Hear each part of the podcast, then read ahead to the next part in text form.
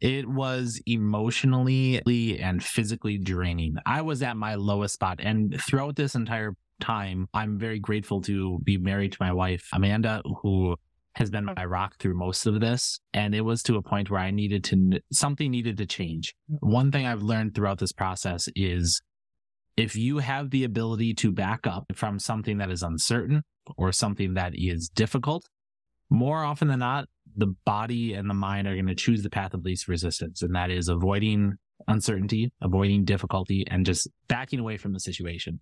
Well, it was to a point where I had two choices. I had either I leave real estate that my wife has supported me through for the, the first year and a half in encouragement and everything else and leave real estate entirely and go back to a nine to five job, which wasn't off the table or double down on knowing that I can do better and just being backed into that corner. And it was a fight or flight moment. It was a, I need to make this work or I don't. Hello and welcome to the Agent Podcast with your host, that's me, Raymond Schulzad. Let's dive in.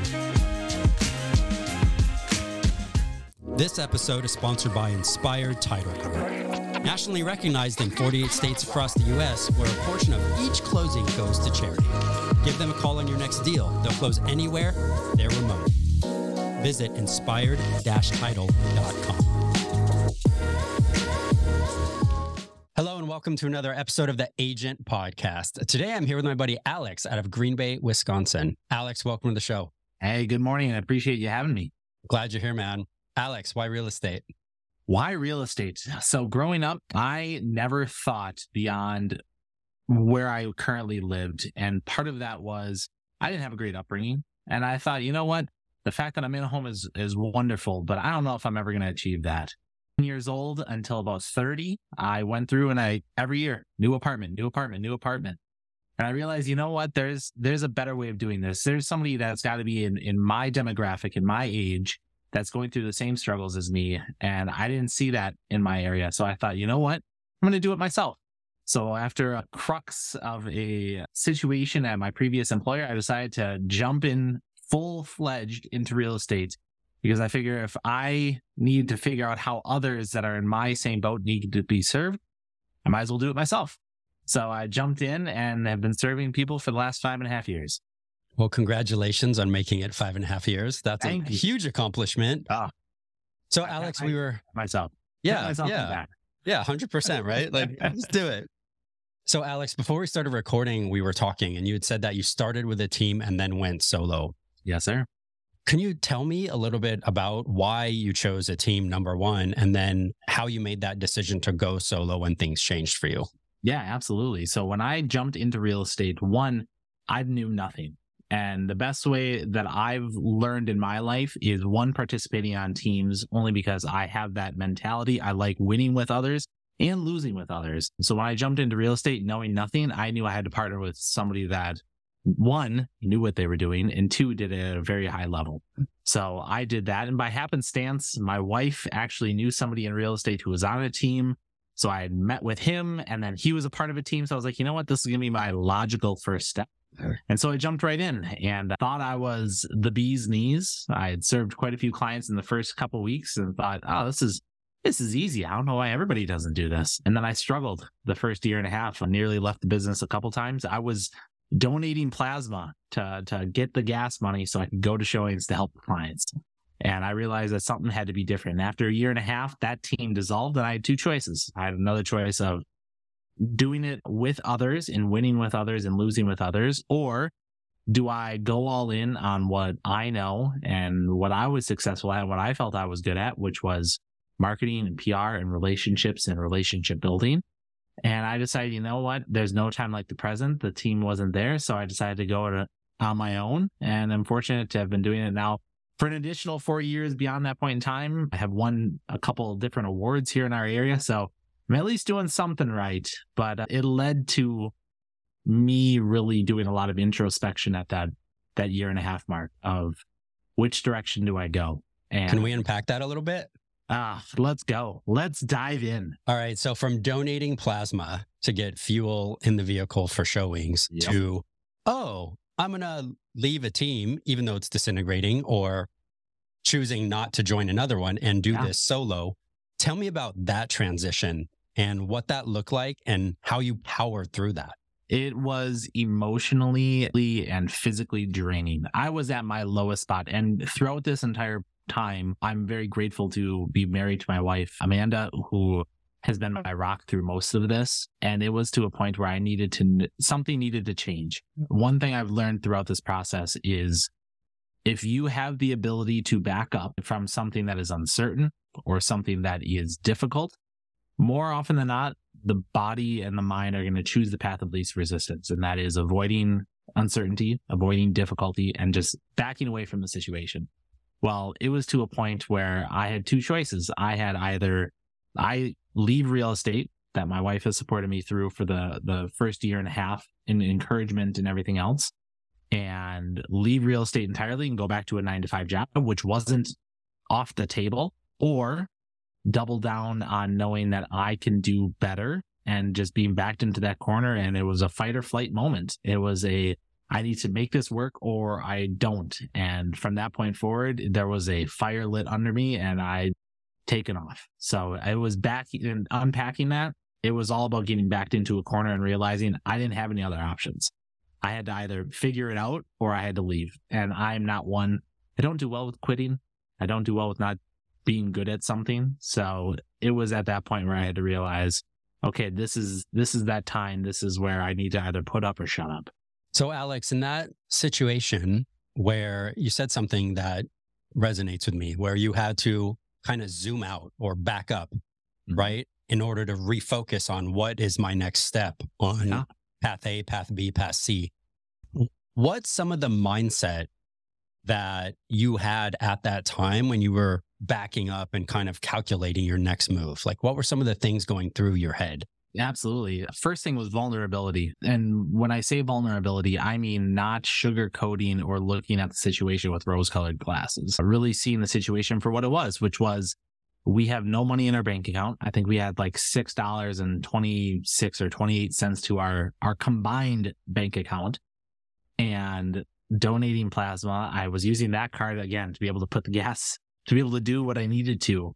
And it was at that point where I realized I couldn't get much lower than this. I, I was not only that, I was looking at things for food security. Like we were skipping out on, on eating certain meals. We had difficulty in terms of paying bills. We sought help from friends and family. And that's not something in how I was raised. You ask for help if you need it, but you try to figure it out yourself first. And it had gotten to a point where I just mentally thought I exhausted all my options. And I'd had a couple conversations with people that really gave me that encouragement of like, hey, you need to set a time frame. And if you do it by that point, keep going. And if you don't, then you need to do something else. Like there's nothing wrong with failing. And that was a bitter pill for me to swallow. So that vulnerability of knowing that, you know what, I might not be cut out for this because I've succeeded at most other things that I've put my mind to in life. And if this was going to be the first one, I mean, that's a blow to my my ego. It's a blow to my mental health. And it, it was tough. So it was a very, very dark place. And I had to be vulnerable and open about that, not just with my wife, but with the people that I worked with.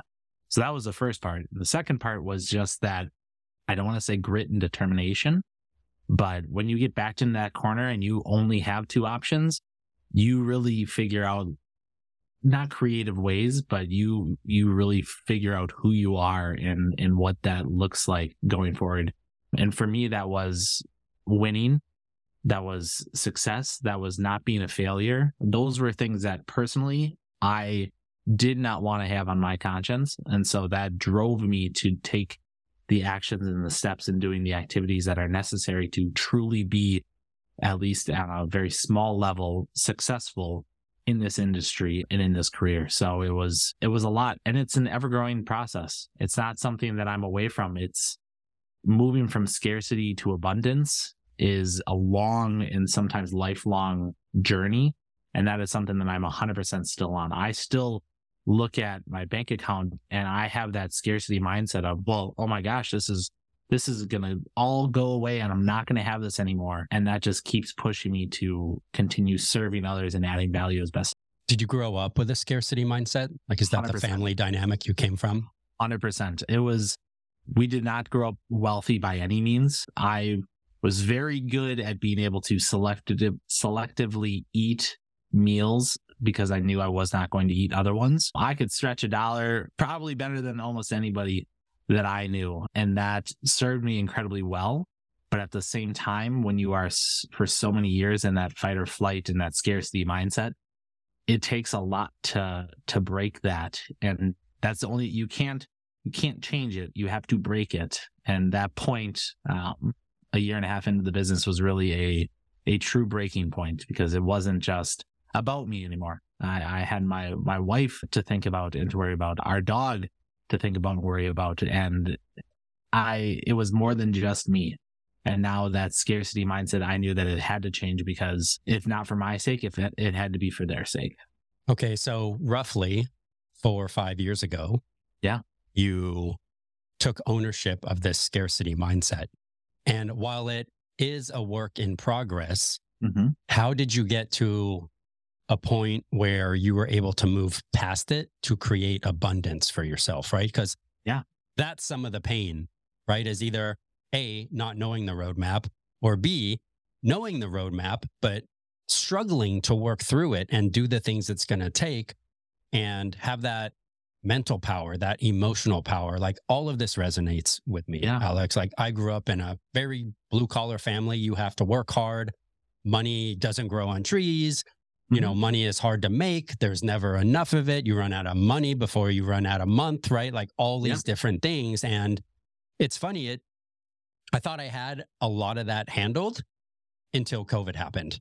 And all of this shit came flooding back to me, man, like a yep. dump truck just on me. And I'm like, what the hell just happened? Right. So I would love to hear how you work through that and what are some things that maybe you continue to do to build yourself stronger. Yeah, absolutely. So the two things that I've leaned on heavily, one is mentorship. Mentorship from not just a financial standpoint, but from a physical health, a mental health, relational health, business. I seek mentorship from the people that I would want to trade places with. And I'm very fortunate and very grateful that the team leader of the team I was originally on that dissolved in that first year and a half is one of the most business and family minded, who I viewed as successful people that I've ever met. Hands down, runs multiple businesses. They're all successful. He has a, a healthy life, but he also came from a very, like you had mentioned, blue collar, work for it, rough upbringing. And so I opened up to him and he personally took me on, not just myself, but both my wife and I under his wing to coach us financially. He saw the financial struggles. He, he's like, Hey, this is something that I can help you with because I've had to go through it myself. And we coached with him and he did it out of the goodness and kindness out of his heart because he, the thing that sticks with me is he said, it's not enough to be wealthy. It's enough to to build wealth for others. So it, and that's what really, again, solidified my mindset of my purpose here is for the service of others, the adding value to others. And he helped us do that financially, where over the la- the following few years, my wife and I paid over six figures worth of debt. I was able to increase my business. I was able to, he's that person I was able to lean on and learn from him because one, he's gone through mistakes himself. It's similar to reading a book you read a book because that might be somebody's entire life work put into 250 pages. Great. Now I, I, that's a cheat code on life in, in getting ahead on business and in relationships and marriage and health and mental health. I was just fortunate that I was able to do that in person and not just read a book. So that was one aspect of it. The, the other aspect when it came to what I leaned on was really, how do I say this?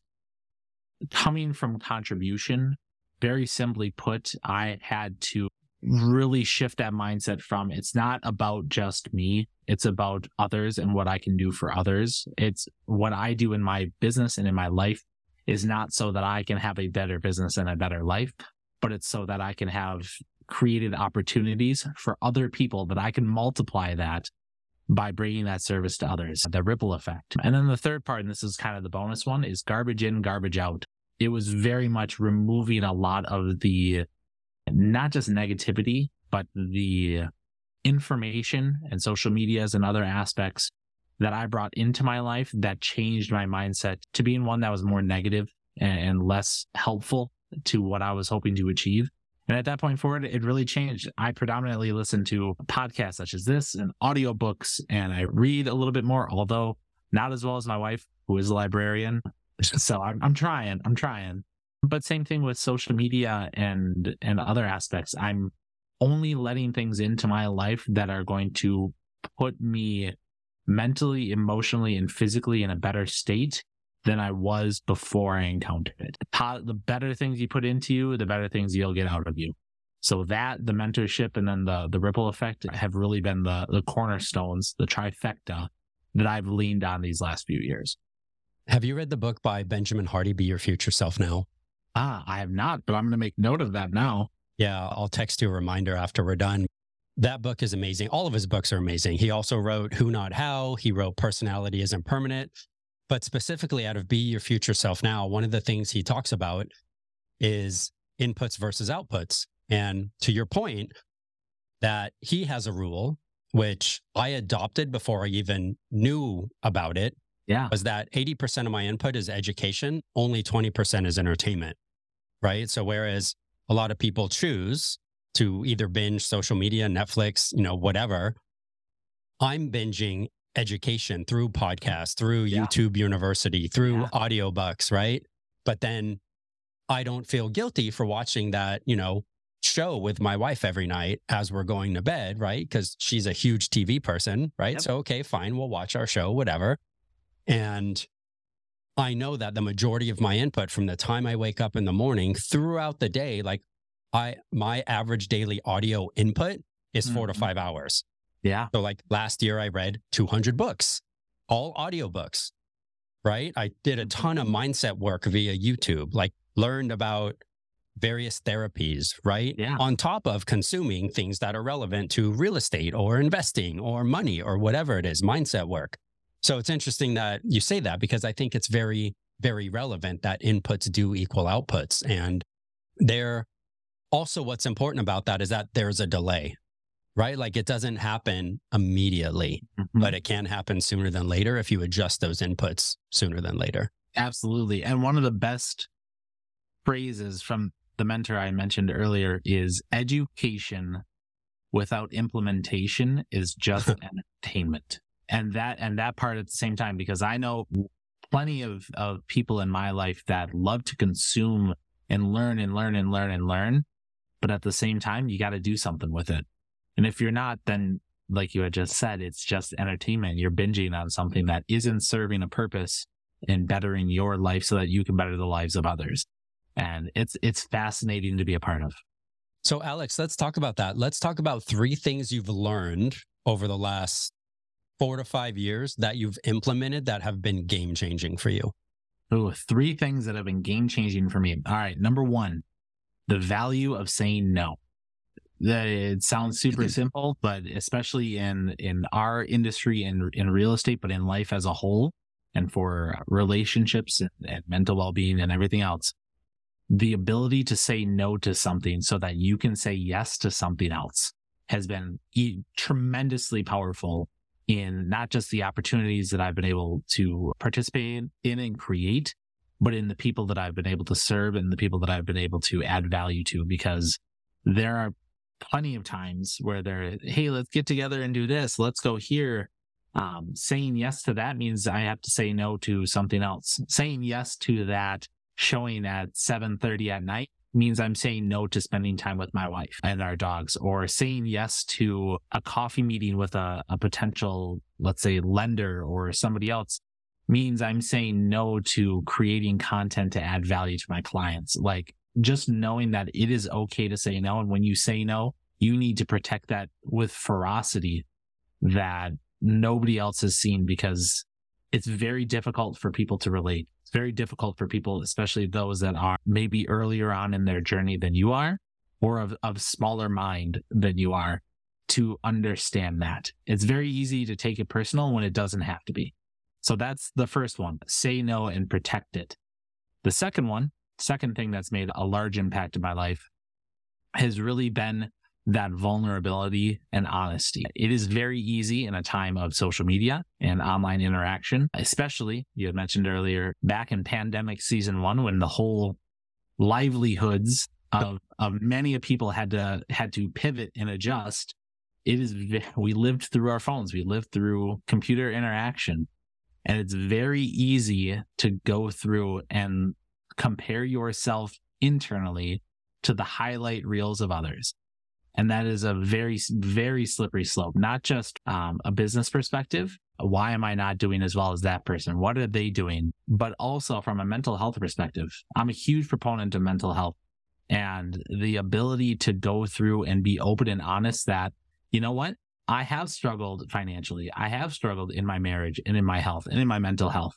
I'm very upfront and honest about that. I'm happy to have conversations with anybody, even if I just met you, to talk about these things. And I can't share the number of times I've had people come up to me after conversations like that, because I have done public speaking, that say, I appreciate the fact that you had, that you shared your story about your struggles with marriage or your struggles with your mental health, because you know what? I'm struggling too, and I don't know what to do. And the best way to open and start and begin those conversations is knowing personally that you have to be open and honest about the conversation you have with yourself. And the only way to do that is being vulnerable. So vulnerability and transparency, incredibly, incredibly powerful. Is there a direct monetary response or anything else like that for people? It doesn't matter. Like it's not when, when you get to a point of abundance, the abundance isn't about dollars and cents. And, and that's important for a lot of people to realize when you don't have it, that's all you get, but it's like a dog chasing its tail. Once you get it, then what? Then you have everything else. So the sooner you get that, the better. And the third one is really been building and creating. How, let me take a step back. It is creating opportunities that I call bookends. You want to bookend the beginning of your day. And you want to bookend the end of your day. When I say bookend it, I mean you need to create a routine and a structure that puts you in the best place mentally, physically, and emotionally at the beginning of the day. You, if you can control and own that, the rest of your day can go to hell. It can fall apart. Can be terrible. But you know what? You still had that time that you took to invest in yourself, whether that's education wise and learning new skills and, and new material for your business or for your life or for your relationships. Going to the gym. I I'm one of those weird, crazy people that my both my wife, especially our dogs, and friends of mine probably get annoyed by because I am that person that's up at 4 a.m. I'm at the gym at 4:30 and I'm there till about 6:15 to 6:30. That's not realistic for a lot of people, especially if they have other commitments or families or anything else. But I know in order for me to be my best self, I need to be in the right mind space. And part of that comes from doing what I think is the most difficult thing in the day, first thing in the morning. The book Eat That Frog. Same concept. If you have something coming up, like don't don't push it off, push it off. Like tackle that first because then everything else is easier from that point out. But it's the same thing, it's the end of the day as well. So making it a point to not just start on a high note, but end on a note that you have control over, just puts you in a better mind space. So those would be probably the biggest three things that have made the largest impact in my life is going through again, having that honesty and transparency, going through saying no and protecting your no with ferocity and then really bookending the the first and the last part of it. so that's a good segue we were talking about ryan serhant and his team and you did mm-hmm. some work with them yeah to help you and your business can you tell us a what inspired that b what that was like and what you got out of it yeah, I'm eternally grateful to Ryan and his entire team over at Serhant in New York. Shout out to everybody. But for me, I live in Northeast Wisconsin. For better and worse, we are incredibly insulated from the craziness of most other parts in the United States. Uh, we don't have the crazy natural disasters as often or the same severity that somebody on the East Coast or West Coast or down South is. We also, real estate wise, don't experience the high spikes and the low lows that a lot of other people have had to weather. We are the best way I can describe this the furthest ripple on a pond when a rock or a boulder dropped on the other side of it. We'll feel it a little bit, but things take a while to get to us. To that point, though, I realized that I needed to, in order to better my life and to better my business and, and my service to others, I needed to get outside of the Northeast Wisconsin not just mindset, but area and really learn from those people that are performing at an incredibly high level elsewhere in the United States. I had few years ago when Ryan had first come out with his book, Sell It Like Serhant, I he had just started his YouTube channel at the same time and I was watching him like, okay, his personality, the way he does things, like I can relate to this. I don't have cable. I never watched Million Dollar Listing New York or anything else like that. So I was like, I don't know who you are, but I like the way you're doing things. And I just followed along with the journey. And part of that was not just in how do you work with people um, and with clients from a business perspective, but how do you become the best person? So he was one of the people that influenced my bookend the first part of your day, last part of your day, because he does something similar, but he does that at a high level.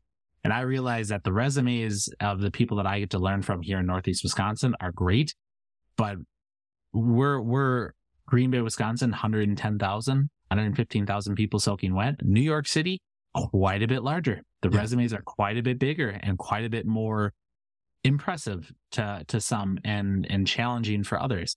So I figured if I'm going to align with somebody, I'm going to align with who I think I best resonate with and who I think is doing it in a way that I can relate to and I can translate it back to Northeast Wisconsin. So he and his team over at Serhant and the Sell It Like Serhant community have been a huge impact in not only how I brand myself and how I present myself. You only ever get a first impression once. So I've I've learned a lot from that and especially in a world of online living, how to portray myself and, and put myself out there. But again, doing so that is authentically in a way that's authentically, again, with that vulnerability, the coaching, the the life story to go through and share. So I'm eternally grateful for that. And I still actively participate both in trainings with him, in coachings with him and his entire team, because again, you never enter the same river twice for you are never the same person and the river is never the same. So I know that that journey is never going to stop. so as long as he keeps doing things, I'm going to keep. So let's segue that to your business. Absolutely. You mentioned bookending. So what does your day look like in your business? How do you have it structured?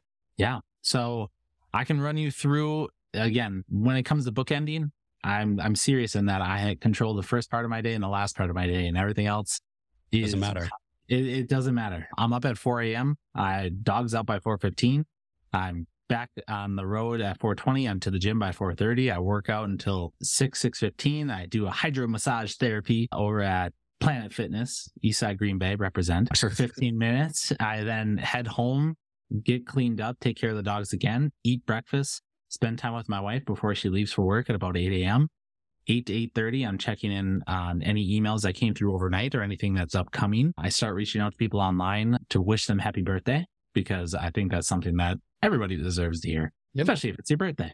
It's more fun if you mistake though and you send a message to somebody that it's not their birthday then they go thanks you're 362 days early, but I appreciate it. You have that message and then it's catch up with emails. And then I really take that first, probably until about 10 a.m. to really lay out, okay, what are the big things I'm accomplishing today that I need to do to get me 1% ahead of where I was yesterday? That might be reaching out to somebody via social media. It might be creating a newsletter. It might be creating a short form video. It might be learning about the market or observing or learning information from the hundreds and thousands of available resources online when it comes to business and mindset and real estate. Have lunch and, and kind of get the day going. And it's chaos from about 11, 12 until probably four to five. When I said that I protect my no feverishly, I've been trying to make it a point for the sake of my marriage with my lovely wife to be home as often as possible in the evenings. Now, obviously, there's always one off occasions, and I do try to participate in things outside of that. So my evenings are usually pretty condensed, but I'm usually home by at the latest 7:30, maybe 8, so that I know that that 8 to 8:30, 8 to 9, spending time with her, getting all the the dog snuggles I could possibly get, and then I'm in bed by probably 9:30 and I much to my wife's dismay, I fall asleep in probably 45 seconds.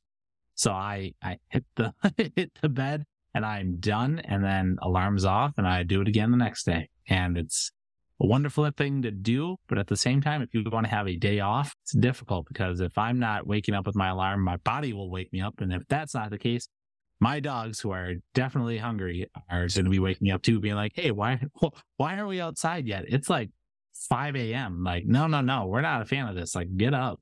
So uh, I have them to thank for that lovely, lovely schedule. I like that.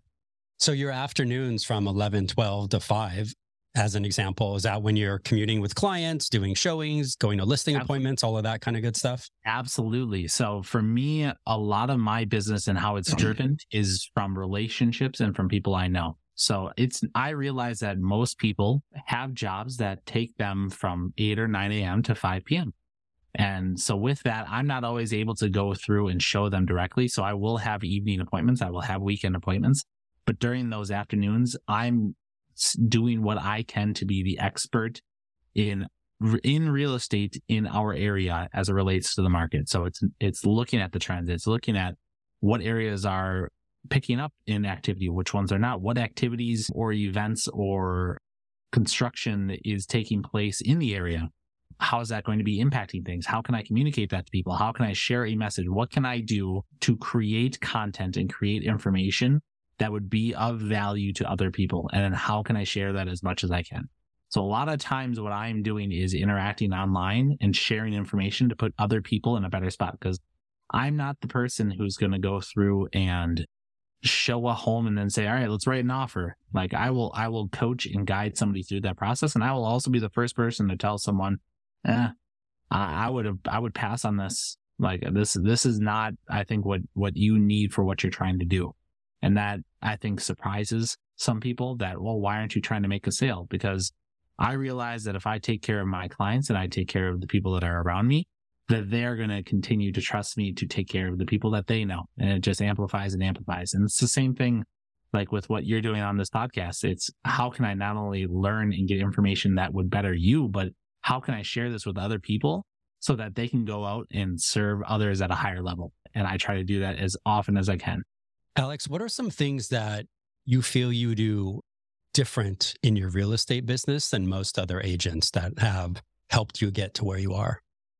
I am comfortable with online presence, video, social media, which in our area, again, 115,000 soaking wet, Northeast Wisconsin, maybe 300,000 people, quarter million, somewhere around there. We are very small compared to some of these other aspects. So being able to take some of the information and knowledge and skill sets that I've learned from people elsewhere in the country and be able to disseminate that in such a way that it adds value on a local level is one part and being able to really lean into the marketing and the branding side of it and doing so again in an authentic way.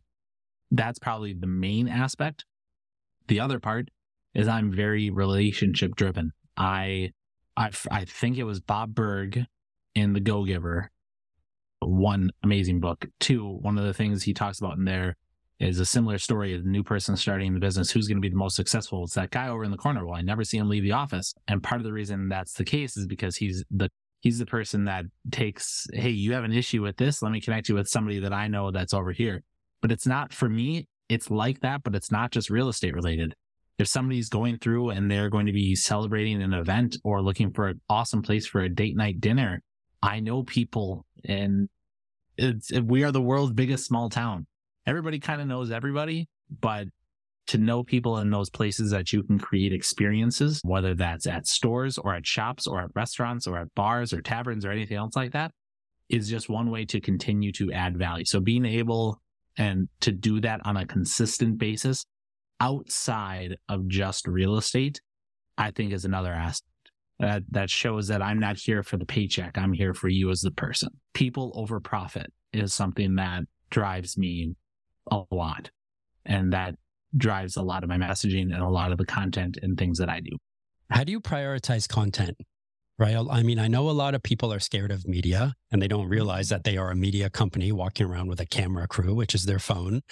Mm-hmm. But how do you prioritize prioritize content? Because a lot of people, including myself at one point prior to honestly the COVID, right? Like I spent the majority of my career creating products. Mm-hmm. And while I was always in real estate, uh, primarily as an investor, which has changed since COVID, but it like when I first started creating content, like I didn't feel like I was doing something of value or I didn't do, I didn't feel like, oh, this is important And some of it was a self value, self worth issue. Mhm. And some of it was just, it was a different way of working and a different way of providing value out there. Now, today it's a no brainer, right? Like, boom, we'll just light this up, go live, do whatever we got to do and get out there. But it took me literally years to get to that point where it was like, dude, this is a priority. You have to do it. Yeah. So, for somebody out there that's struggling to prioritize content and doesn't understand the value or doesn't understand the impact, and you know, I'm sure you're a Gary Vee fan to some Yep. extent if you follow Ryan Serhant. Yep. And he put out a post, I think it was yesterday on LinkedIn. I'll text you the screenshot that said, if you are still not creating content, basically, you don't get it. Like, stop messing around and you need to get on this because people are consuming at scale. It is no longer a small game. Yep. So, how do you do that? One great question. You need to first shift your mindset from consumption to creation when you are on social media platforms. It is very easy to get sucked into the scroll. And if just by simple, if you, if you're looking for a very tactical way, write time block a portion of time for you to go on to social media. Let's say half an hour. Let's take Facebook as the example. You take 10 minutes to create something of value and what, how you define value and how somebody else defines value might be entirely different, but something that you think would be valuable and you put it out there and then take the other 10, 15, 20 minutes and get your scroll on and then be done.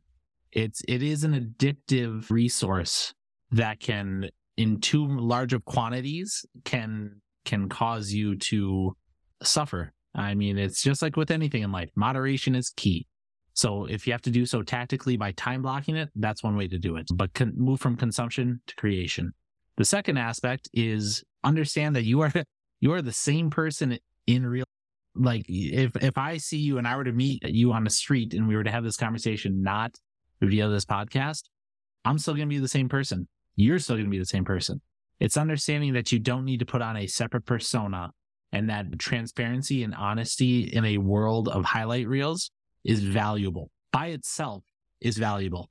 One of the phrases that I learned was which would be more exciting to watch? Michael Jordan on a on a basketball game with the Bulls or the behind the scenes documentary explaining the process and all the craziness that went through getting him to that point. And then they went and created the the Michael Jordan's documentary series that they had released, and it was a tremendous hit. It, it was, I believe, more watched than any of his games ever. Because some people like watching the final experience, but people love to be a part of the journey and to know that they got to watch that take place. So if you are a new agent, you're an existing agent, you're a veteran, you're somebody that's struggling, Gary Vee, it's document the journey. It's share your experience as you're going through this, the positives and the negatives, because a lot of times that's not what's going to get shown on TV and other media outlets. And that is fascinating to watch. So if you don't know what to create, share something that you're going through, that you're working through. That's a part of your journey. And then the last part is look to others, not for what you can rip off, but from what, like, look to what you're watching. If you don't know, for part of the things that I, some of the things I share online are are direct parodies of what I've seen other people do because I thought it was funny. But I know I have my own voice, my own way of spinning it, and I just wanted to share that in hopes that it, somebody else finds it funny. So that's one quick way. Create what's entertaining to you and and do it with your voice. And then the last piece I'd leave someone with is the time it takes to meet other people in person on a one-to-one basis is far greater than on the one to many basis that your content is capable of achieving, whether that's video or podcast or in a book or on social media, whatever it's going to be. My ability to go through and go, hop on Facebook Live for half an hour and create a video and interact with people that hop on or start watching that video, I'm able to communicate one to hundreds Whereas if in that half hour, my ability to meet every single one of them in person for a half hour, it would take me weeks. So just your abilities to understand that if you want to scale your life, some of the actions need to be done in a more efficient and effective manner. And con- specifically short form and long form video content allows people to achieve that. I love all of that. It's all amazing. Guys, for anybody listening, I hope you take the time to re listen to that segment a couple times. If you pull one thing away from this podcast, is the ability to authentically be yourself and put yourself out there to communicate. It it will be a game changer for your business over time. Like real estate business is a long play, but it will be a game changer over time. Alex, the I think the last thing I want to ask you, how do you find your dream clients? How do you attract the people that you want to work with? How do you find your dream clients and the people you want to work with? First, I want to work with people that I can see myself being friends with. The nice thing with that is those friends, I have friends that can afford $100,000 homes and I have friends that can afford million dollar homes. But I realize with the amount of stress and anxiety and emotion that goes into the real estate process, whether buying, selling, investing, whatever it might be, even just educating, it is one thing to do it with somebody that you don't like, but it's another thing entirely to do it with somebody that you want to spend time with. That's when the whole I never work a day in my life really comes up. I I'm addicted to what I do for a living because I genuinely day in and day out get to spend time with the people the clients and with the the fellow agents and teammates and and partners elsewhere in the industry because I genuinely love spending time with them. So I get to wake up every day and spend time with my friends and get compensated to do so. So if you're trying to figure out who your ideal person is, again, it's not just about the money. You take care of the people, the people will take care of you. So find the people that you want to spend time with and that you want to serve and then do so on an incredibly high level because then they're going to connect you with the people that are going to be similar. And now, not only is your friendship circle going to grow, but your business is going to grow exponentially. And that's something that, again, is scalable. It takes time, but it is something that is going to be consistent and not transactional. Nobody wants to feel like a number. Everybody wants to feel like they're spending time with friends and family. And I'm I love that. That's what drives. So my ideal client is the people I want to spend time with. But I also am going to be officiating some weddings for for some of those clients because those relationships when people think it ends at real estate it does not so find the people that make your life more fulfilling and i guarantee you will find the people that you want to serve and serve at a high level i love that it's awesome Alex, where can people find you if they want to connect, to reach out, say hi, buy a house in Wisconsin? Absolutely. So, one, you can find me online, Alex Young of the Bowtie Group. Today, I'm not wearing my, my fun bow tie right now, working from home, spending time with the dogs. But Alex Young of the Bowtie Group, Instagram, Alex Young Realtor, same thing on Facebook. I connect a lot on social media. So, if you reach out, I'm more than happy to. Otherwise, if you go to thebowtiegroup.com, you can reach out directly to me there as well. Alex, this has been incredible, man. Thanks for sharing and thanks for being transparent. I appreciate you having me on. Have a great rest of your day. Thank you for listening to the Agent Podcast. Today's episode is sponsored by You Sell It, the number one do it yourself real estate photo app for incredible professional results. Hey guys, it's Ray. I hope you enjoyed that episode. Thanks so much for being here, and we'll see you on the next one.